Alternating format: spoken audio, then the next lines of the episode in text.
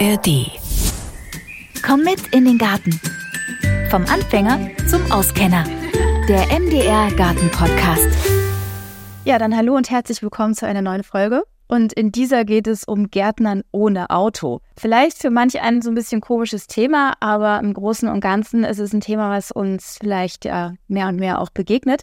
Denn ich zum Beispiel habe seit einem halben Jahr kein Auto mehr und es gibt vielleicht auch Gründe, klimaneutral zu sein, umweltbewusster zu sein und deshalb einfach kein Auto mehr zu haben, es nicht mehr zu fahren. Und manche Menschen können ja auch einfach auch gar kein Auto mehr fahren. Also es gibt viele Gründe, das Auto stehen zu lassen oder es abzuschaffen. Und ähm, ich frage mich halt, ja, wie gärtert man denn gut ohne Auto? Ich kann es mit dem Fahrrad erledigen. Mein Garten ist nicht so weit weg aber vielleicht ähm, gibt es ja die ein oder andere Hürde. Und darum geht es jetzt in dieser Folge. Gärtnern ohne Auto, Gartenbloggerin und Gartenbuchautorin Caroline Engwert praktiziert das schon seit ein paar Jahren. Ich grüße dich erstmal, Caro. Hallo. Hallo Nadine, schön wieder mit dir zusammen zu sein und mit dir zusammen zu gärtnern.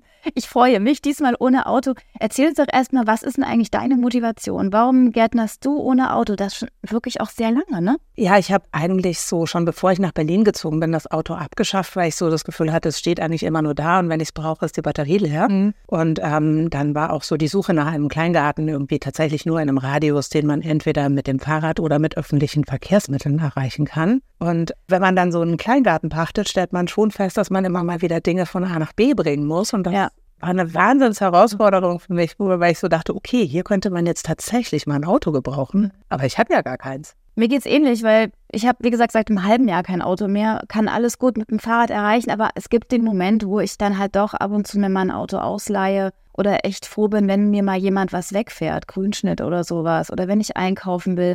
Baumaterialien ist es immer was anderes, das kann man vielleicht auch ganz gut planen, aber so im Alltäglichen komme ich ohne Auto gut zurecht, aber es gibt so die ein oder andere ähm, Hürde. Also lass uns mal über die Vorteile sprechen. Was würdest du sagen, sind so die Vorteile, wenn man ohne Auto gärtnert? Also ich denke, Menschen gärtnern aus unterschiedlichen Gründen ohne Auto oder haben eine unterschiedliche Motivation. Die einen wollen irgendwie auf jeden Fall auf ihren CO2-Fußabdruck achten und denken sich so, hm, also ein Auto passt jetzt da nicht so rein. Ich baue jetzt hier Biogemüse an und dann ähm, fahre ich das mit dem Auto von A nach B. Das ist so ein Punkt. Dann ist es so, dass, glaube ich, viele Leute auch sich die Kosten sparen wollen, einfach dafür, dass man ein Auto besitzt. Okay, das sind viele Vorteile, aber die Nachteile, sagt jetzt vielleicht der oder die Kritiker, Kritikerin jetzt, naja, Nachteil hat es aber schon. Also es ist schon praktisch, ein Auto zu haben. Wie gesagt, ich komme ohne Auto momentan zu 100 Prozent auch noch nicht klar. Ab und zu braucht man es. Was würdest du sagen, sind denn so Hürden oder Schwierigkeiten? Ich möchte jetzt gar nicht von Nachteilen sprechen, aber wo liegen denn da die Herausforderungen? Also, weil du praktizierst es, es funktioniert, wie funktioniert's? Also ich würde immer sagen, wer es schafft, ohne Auto zu seinem Kleingarten zu kommen, kann es auch irgendwie mit ein bisschen guter Planung hinkriegen, wirklich das aufs Auto zu verzichten. Also ich denke, wenn man den Garten nur ähm, mit einem Bus erreichen kann, der einmal am Tag fährt, dann sollte man sich das nicht vornehmen. Also wenn man nur mit dem Auto zum Garten kommt, dann ist das auch total okay. Dann kann man halt, also für die Leute gibt es auch ein paar Tipps, wie man vielleicht irgendwie unnötige Fahrten vermeiden kann, dass man einfach ein bisschen weniger Auto fährt. Aber ähm, so für alle anderen, wenn man Gärtner hat, stellt man ja fest, man wird auch Immobilienbesitzer. Man braucht dann irgendwie auf einmal so Dinge wie eine Dachrinne, die muss man natürlich von A nach B bringen. Oder dann hat man irgendwie im Frühling die Jungpflanzen, die man irgendwie in den Garten bringen will. Dann ähm, im Sommer irgendwie die Ernte. Und da sind ja mitunter auch Dinge dabei, die irgendwie empfindlich sind und nicht gedrückt werden wollen oder so. Dafür haben wir auch irgendwie ein paar Tipps. Und ähm, dann ist so diese ganze Dinge-Logistik, Sachen von A nach B bringen. Da sind schon irgendwie Hürden. Manche Sachen sind groß, manche sind schwer, aber das lässt sich alles bewältigen. Mit der richtigen Planung höre ich daraus. Ich mache das ja selber auch so, wenn ich jetzt äh, zum Beispiel, jetzt hatte ich ganz viele Falläpfel im Herbst und habe die einfach in meine Fahrradtaschen gepackt, ausgeglichen links und rechts. Und man fährt halt öfter, plant ein bisschen besser und Sachen, die ich jetzt transportieren muss, die groß sind, wie Dachrinne zum Beispiel, sowas, da muss ich halt gucken, dass ich das vorher plane. Also du würdest sagen, mit der richtigen Planung ist es grundsätzlich machbar, sofern ich meinen Garten auch ohne Auto erreichen kann, kann ich auch ohne Auto gärtnern. Ja, auf jeden Fall. Und ähm, da kann man so unterschiedliche Strategien anwenden. Mhm. Also ich fahre zum Garten gelegentlich mit dem Fahrrad, das ist relativ weit, oder mit den öffentlichen Verkehrsmitteln. Mhm. Da kann man gucken, ob man sich zum Beispiel einen Fahrradanhänger besorgt. Ich habe noch den, in dem ich meine Kinder rumgefahren habe. Ja. und den kann man mit und ohne Deichse benutzen. Also den kann ich entweder ans Rad dranhängen, dann muss man irgendwie gucken, dass man auf jeden Fall Straßen mit Kopfsteinpflaster vermeidet. Ja. Und ich nehme den aber auch ohne Deichsel mit in die S-Bahn. Und dann kann man den irgendwie schön vollstapeln. Da würde ich auch immer empfehlen, sich so ein paar so Plastikboxen zu besorgen mit Deckel. Auch gerne die höheren. So, da kann man zum Beispiel dann die Jungpflanzen auf dem Balkon schon abhärten und direkt in diesen Kisten äh, mit in den Garten nehmen. Falls da Lücken entstehen, würde ich immer empfehlen, die mit Zeitungspapier oder Heu ein bisschen auszupolstern, damit die Sachen nicht verrutschen. Und alles, was irgendwie so einigermaßen stabil in der Kiste ist, kann man dann irgendwie in einen Anhänger oder auch in eine Sackkarre oder so einen Bollerwagen irgendwie reinstapeln und dann damit irgendwie den Kistenräder verpassen so. Super. Also damit wäre die Transportfrage auch schon fast geklärt. Also in Kisten. Genau. Und dann gibt es so eine Möglichkeit, dass man, wenn man so Sachen braucht wie Erde oder ähm, auch Pferdemist oder solche Dinge, da kann man entweder klein oder ganz groß denken. Also man könnte zum Beispiel sagen, man kauft immer nur einen Sack Erde oder einen Sack Rindenmulch und legt sich das hinten über den Fahrradgepäckträger. Also wenn der so einen Speichenschutz hat, dann äh, geht das auch. Oder man könnte sagen, man tut sich auch mit Nachbarn zusammen und lässt sich eine größere Menge liefern. Da fährt dann zwar auch jemand mit einem CO2-ausstoßenden Gerät, aber man spart sich zum Beispiel dann die Plastikverpackungen. Und ähm, das kommt natürlich auch immer ein bisschen drauf an, irgendwie, ob man jetzt so eine Kleingartenanlage hat, die man befahren lassen kann oder nicht. Das ist ja das nächste Thema. Wenn ich zum Beispiel einen Kleingarten habe, und da kenne ich auch ein paar Freunde, die so einen Garten haben, wo du mit dem Auto, also das höchste der Gefühle ist, es gibt welche, da kannst du mal so davor fahren, aber es gibt auch Gartenanlagen, da kommst du mit dem Auto gar nicht rein. Da musst du es so fahren oder tragen oder so. Und dann lohnt es sich halt umso mehr, irgendwie so ein bisschen eins anders zu denken und mhm. vielleicht gar nicht erst mit dem Auto dahin zu fahren, sondern von vornherein zu planen, dass man die Dinge so ähm, geschützt in einen Behälter tut, der Räder hat, dass man das schon von zu Hause aus irgendwie dahin bringt. Und ich glaube, wichtig ist so eine Einstellung dazu, ne? Ich kann auch sagen, oh nee, jetzt muss ich das hier so und so machen, das ist richtig umständlich. Man kann es auch positiv besetzen und einfach sagen, ja, das ist eine Herausforderung, aber du sagst aus eigener Erfahrung, die ist durchaus zu bewältigen. Und es ist auch so, dass man dann so sich Stück für Stück mehr daran gewöhnt, das einfach so zu machen und ähm, von vornherein irgendwie anders zu denken. Also ich denke, so der wichtigste Dreh- und Angelpunkt ist, weil du vorhin meintest, irgendwie Grünschnitt wegfahren, ist, dass man so im Garten so eine Kreislaufwirtschaft entwickelt. Mhm. Also ich habe irgendwie einen großen Kompostplatz und einen Häcksler. Und ähm, also ich hexe halt irgendwie alles, was ein bisschen dicker ist, klein, mhm. weil das dann viel schneller verrottet. Und dadurch muss ich ganz selten nur Grünschnitt wegfahren. Also jetzt wirklich nur, wenn man sowas hat, eine Pflanze mit Birnengitterrost oder so, wo man eine Krankheit hat, die man aus dem Garten weghaben möchte. Und ähm, ich muss auch sehr wenig Substrat, also Erde zukaufen, weil ich ja permanent frischen Kompost bekomme. Und wenn man das also alles möglichst klein macht vorher, dann dauert das halt auch nicht fünf Jahre, bis das verrottet ist. Und darüber spart man sich wahnsinnig viele Wege. Also alles bleibt im Garten sozusagen. So 95 Prozent.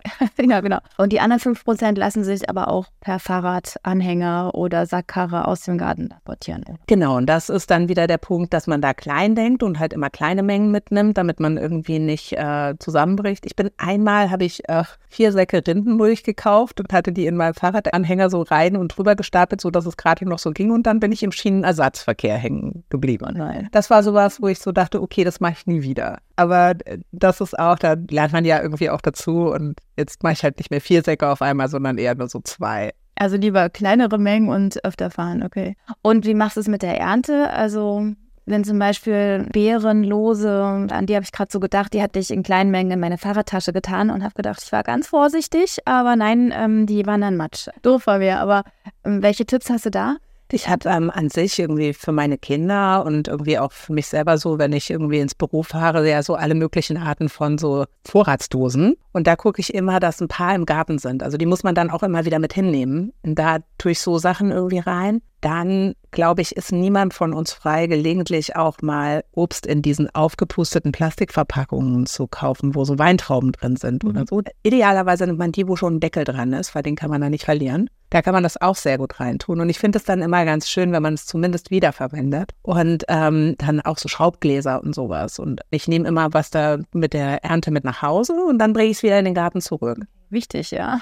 Daran zu denken, genau. Genau. Also Ernte, sagst du, ist auch kein Problem, nach Hause zu schaffen. Nee, überhaupt nicht. Das kann man auch irgendwie ganz gut dann so übereinander stapeln. Und weil du meintest, äh, Fahrradtaschen, ich habe auch welche, die man so seitlich an den Gepäckträger dran machen kann. Und ähm, das ist sehr wichtig, dass man da ein aus, für ein ausgeglichenes Gewicht sorgt. Also idealerweise hat man zwei und macht eine links und eine rechts hin, weil ansonsten kann man schon ein bisschen schlagseitig. Ja, genau. Das ist wichtig, dass man da aufs Gewicht achtet. Ja. Ich mache auch immer so den Tragetest, ob es jetzt passt, genau. Wenn man mit dem Fahrrad ähm, das machen will, würde ich empfehlen, dass man im Garten eine Luft Luftpumpe hat, weil ähm, man dann ja manchmal nicht unerheblich an Gewicht zulädt. Und dann ist es immer ganz gut, wenn man noch mal ein bisschen aufpumpen kann. Ja, genau. Sonst fährst du mit dem Platten nach Hause. Falls ich diesen einen Satz noch sagen darf, also in eigener Sache, ich habe ja den unbehemmten Fahrradunfall getestet und würde daher allen, die mit dem Fahrrad unterwegs sind, irgendwie empfehlen, dass sie sich einen Helm aufsetzen. Hast du noch einen Tipp fürs Fahrradfahren ähm, bei schlechterem Wetter? Ich sag mal, im Sommer ist es vielleicht ein bisschen einfacher oder weniger risikobehaftet als im Herbst, wenn die Blätter so rutschig sind oder auch im Winter. Wie machst du es da? Da ich einen sehr weiten Weg äh, zum Garten habe, fahre ich jetzt nicht unbedingt im strömenden Regen. Ansonsten bin ich irgendwie so einfach Team Regenkleidung. Die brauche ich ja dann letzten Endes auch, wenn ich ähm, im Garten unterwegs bin. Mhm. Und was natürlich immer äh, wichtig ist, eine gute Beleuchtung, dass man irgendwie auch gesehen wird. Und eigentlich ist es auch so, dass wenn man jetzt irgendwie Ernte oder Pflanzen dabei hat, muss man sowieso so vorsichtig fahren, dass man irgendwie eigentlich dann auch in so einer Geschwindigkeit unterwegs ist, wo man auch gut vorankommt. Und Kopfsteinpflaster vermeiden, hast du gesagt. Ja, genau. Aber ganz ehrlich, als Fahrradfahrerin geht es mir jetzt so, klar, ich habe eine Regenjacke, ich habe auch eine Regenhose, aber was machst du bei schlechtem Wetter? Du musst in den Garten und hast jetzt kein Auto und nur das Fahrrad. Was machst du da? Gehst du da nicht in den Garten oder gehst du trotzdem und ziehst dich einfach regensicher an? Und weil das Wetter spielt schon auch noch mit einer Rolle. Also das äh, Wetter spielt auf jeden Fall eine Rolle. Wenn wirklich ganz schlechtes Wetter ist und ich weiß, es wird den ganzen Tag Hunde und Katzen regnen, dann fahre ich sowieso nicht zum Garten. Also erstens, weil ich dann da nicht im strömenden Regen Gartenarbeit machen will und zweitens, weil ich dann ja auch nicht gießen muss. Mhm. Ja, bei schlechtem Wetter kann man eh nicht viel machen, das stimmt schon. Was auf jeden Fall auch ein Faktor ist, ist, dass man sich natürlich mit Nachbarn auch immer zusammentun kann, um Fahrten zu vermeiden zum Beispiel. Also ich finde, man kann sich ja an sich auch mit Nachbarn toll Sachen teilen. Ähm, du hattest irgendwie. Geräte. Genau. Also ich leite zum Beispiel irgendwie allen in meiner Umgebung meinen Häcksler aus. Und ähm, dann ist es auch so, dass sie manchmal Bescheid sagen, ich fahre irgendwie zum Baumarkt, soll ich dir was mitbringen? Mhm. Also so ein bisschen Gärtnern ohne Auto leid. Also dass man, wenn man so einsteigen möchte, kann man auch einfach mal gucken, dass man so jede zweite Fahrt vermeidet und sich mal anschaut, wie sich das so anfühlt. Zur Probe sozusagen. Genau. Und ich finde halt auch immer, dass so dieses, was gemeinsam machen, irgendwie so ein Gemeinschaftsgefühl schafft. Und das ist auf jeden Fall auch irgendwie ein Vorteil, wenn man einen Anlass hat, sich mit den Gartennachbarn irgendwie auseinanderzusetzen oder zu verständigen oder abzusprechen. Finde ich gut. Einfach mal fragen, kannst du mir was mitbringen? Caro, gibt es für dich so einen Punkt, wo du sagst, ach Manu, jetzt hätte ich echt gerne ein Auto und jetzt brauche ich das mal und jetzt organisiere ich mir mal eins. Wann brauchst du mal eins? Also ich habe jetzt in den letzten Jahren irgendwie so mein Gartenhaus renoviert und ähm, da war es schon sehr, sehr gut, dass der Mensch, der irgendwie das für mich als Dienstleister gemacht hat, irgendwie auch alles was, äh, Zeug rein und raus äh, transportiert hat. Und ähm, dennoch ist es so, auch wenn man keine großen Veränderungen macht, irgendwie fällt im Garten immer irgendwas an. Also jetzt gerade zum Beispiel, ich habe so ähm, Holzkomposter zum Zusammenstecken und die sind nach sieben Jahren jetzt halt einfach mal durch. Und dieses Holz muss irgendwie weg. Und solche Sachen sammle ich dann natürlich irgendwie in so einer Ecke und dann irgendwann kommt ein großer Haufen zusammen und dann frage ich auch mal irgendwie eine Freundin, irgendwie, ob wir nicht einen Transporter ausleihen und das einmal in zwei Jahren irgendwie wegfahren. Da finde ich, sollte man sich auch keine so total unrealistischen Ziele setzen. Und ähm, was aber total cool ist, ist der ADFC ähm, bietet so Lastenräderverleih irgendwie an. Also in Berlin ist das so ein Ding, die heißen Flotte. Und äh, da kann man sich gratis ein Lastenfahrrad ausleihen. Und ähm, es ist auch ein großer Spaß, also mit so einem Lastenfahrrad zum Recyclinghof zu fahren. Da ist man immer Gesprächsthema kann an sich auch empfehlen, so mit äh, Jungpflanzen in den öffentlichen Verkehrsmitteln. Wenn man mal Leute kennenlernen will und keinen Hund hat, dann kann man irgendwie äh, da auf, man wird irgendwie immer angesprochen, ist immer irgendwie ein großes Hallo. Sehr schön, da kann man seinen Jungpflanzen ein bisschen U-Bahn oder Straßenbahn fahren. Ja, genau. Also für alle, die jetzt irgendwie kein Auto haben, aber Auto fahren können, ist es natürlich irgendwie auch eine Möglichkeit, dass man sich ein Auto ausleiht. Also es gibt Carsharing, ja, so. Gerade in den großen Städten gibt es ja viele Carsharing-Anbieter und da kann man sich dann gegebenenfalls auch halt einen Transporter leihen, den man vielleicht sowieso nicht besitzt, weil man irgendwie lange Bretter braucht und eine Terrasse bauen will oder mhm. so. Das wäre das Auto, was man sich ja eh nicht irgendwie kauft, um Terrassenbretter zu besorgen. Der Regel nicht, ja. Da gibt es halt Autos irgendwie in allen Größen. Ja. Die kann man dann auch gut ausfegen, wenn man irgendwie Dreck gemacht hat. Und so eine Herausforderung ist für mich manchmal noch, dass es ähm, Gärtnereien gibt, die irgendwie nur im Umland irgendwie sind, zu denen man irgendwie nicht gut hinkommt. Das ist auch was, wo ich dann meistens versuche, mich mit jemandem irgendwie abzusprechen, ob wir da nicht irgendwie einen Ausflug hinmachen wollen. Das ist eigentlich auch immer sehr vergnüglich. Schön, auch nochmal ein guter Tipp, danke. Dass man einfach guckt, welche Gärtnerei ist bei mir im Umkreis und wenn sie weiter weg ist, dann kann ich mir einfach jemanden suchen, der mich dahin fährt oder mir ein Auto ausleihen. Cool. Ich habe noch einen Tipp. Und zwar, ähm, also auch eine Herausforderung ist es, wenn man mal so einen Pflanzenmarkt besucht. Mhm. Dann kannst du nur so viel kaufen, wie reinpasst in den Fahrradanhänger. Ich würde dann tatsächlich empfehlen, die Behälter, mit denen man das später auch von da abtransportiert, dass man die mit reinnimmt und nur so viel kauft, wie man da reinkriegt, weil man überunterschätzt sich dann schnell. Ich habe auch schon irgendwie so mit noch so Tüten am Lenker irgendwie dann das Fahrrad irgendwie eine Dreiviertelstunde geschoben, um vom A nach B zu kommen. Aber es ist, also es schont auch den Geldbeutel. Insofern ähm, ist es jetzt nicht nur schlecht. Nein, ich finde, die Vorteile überwiegen absolut. Cool. Also würdest du sagen, dass ähm, Gärtnern ohne Auto in der Großstadt oder größeren Stadt äh, schon ein bisschen einfacher ist als im ländlichen Raum, aber auch im ländlichen Raum nicht unmöglich? Also es ist ähm, je besser das natürlich alles angeschlossen ist, desto besser funktioniert das. Und ähm, ich habe aber auch jetzt so gerade über Instagram irgendwie ähm, Bekannte, die haben dann ihren Garten in Strausberg oder so. Das ist schon ein bisschen weiter draußen, aber halt nicht so weit irgendwie weg von der letzten S-Bahn-Station. Das geht irgendwie auch. Ich glaube, wenn man aber so ganz auf dem Plattenland ist und keine gute Infrastruktur hat, dann, dann wird es schon schwieriger, wobei es da dann wieder darauf ankommt, wie weit ist der Garten weg. Also so alles über eine halbe Stunde Fahrradfahrt wird dann, glaube ich, schon. Schwierig, okay. Also ist der Garten nicht so weit weg und erreichbar. Ohne Auto kann man auch ohne Auto Gärtnern. Bedingt. Ich finde das schön, weil das am Ende nicht nur so einen Umweltaspekt hat, es, man bewegt sich auch mehr. Also ich merke das jetzt auch, dass ich viel mehr unterwegs bin und viel fitter werde, weil ich auch viel mehr Fahrrad fahre. Und ich finde es auch eine schöne Sache. Ich glaube, wenn ich irgendwann mal wieder ein Auto haben sollte, dann ähm, würde ich, glaube ich, trotzdem weiter viel mit dem Fahrrad fahren und nutzen, weil es geht ja. Ich finde das schon alleine total schön, auch dass dann nicht, wenn ich so zu meinem Garten rausgucke, ich immer auf so ein Auto gucke. Mhm. Also so mache das ja so ein Stück weit auch irgendwie, um mich mehr mit der Natur zu verbinden, irgendwie so im Garten zu sein. Und das ist dann eigentlich auch sehr schön, irgendwie so ein bisschen organischer hinzukommen. Und sehr schön. Dankeschön für deine Tipps. Sehr gern. Ähm, Fotos habe ich euch übrigens im Beschreibungstext verlinkt. Caro hat mir netterweise welche zur Verfügung gestellt. Und ähm, diesen Podcast hört ihr übrigens kostenfrei und werbefrei auch in der ARD Audiothek, falls euch das interessiert oder ihr ihn jetzt nicht schon sogar darüber hört. Dann in 14 Tagen gibt es eine neue Folge und dann sage ich mal Tschüssi und bis dahin.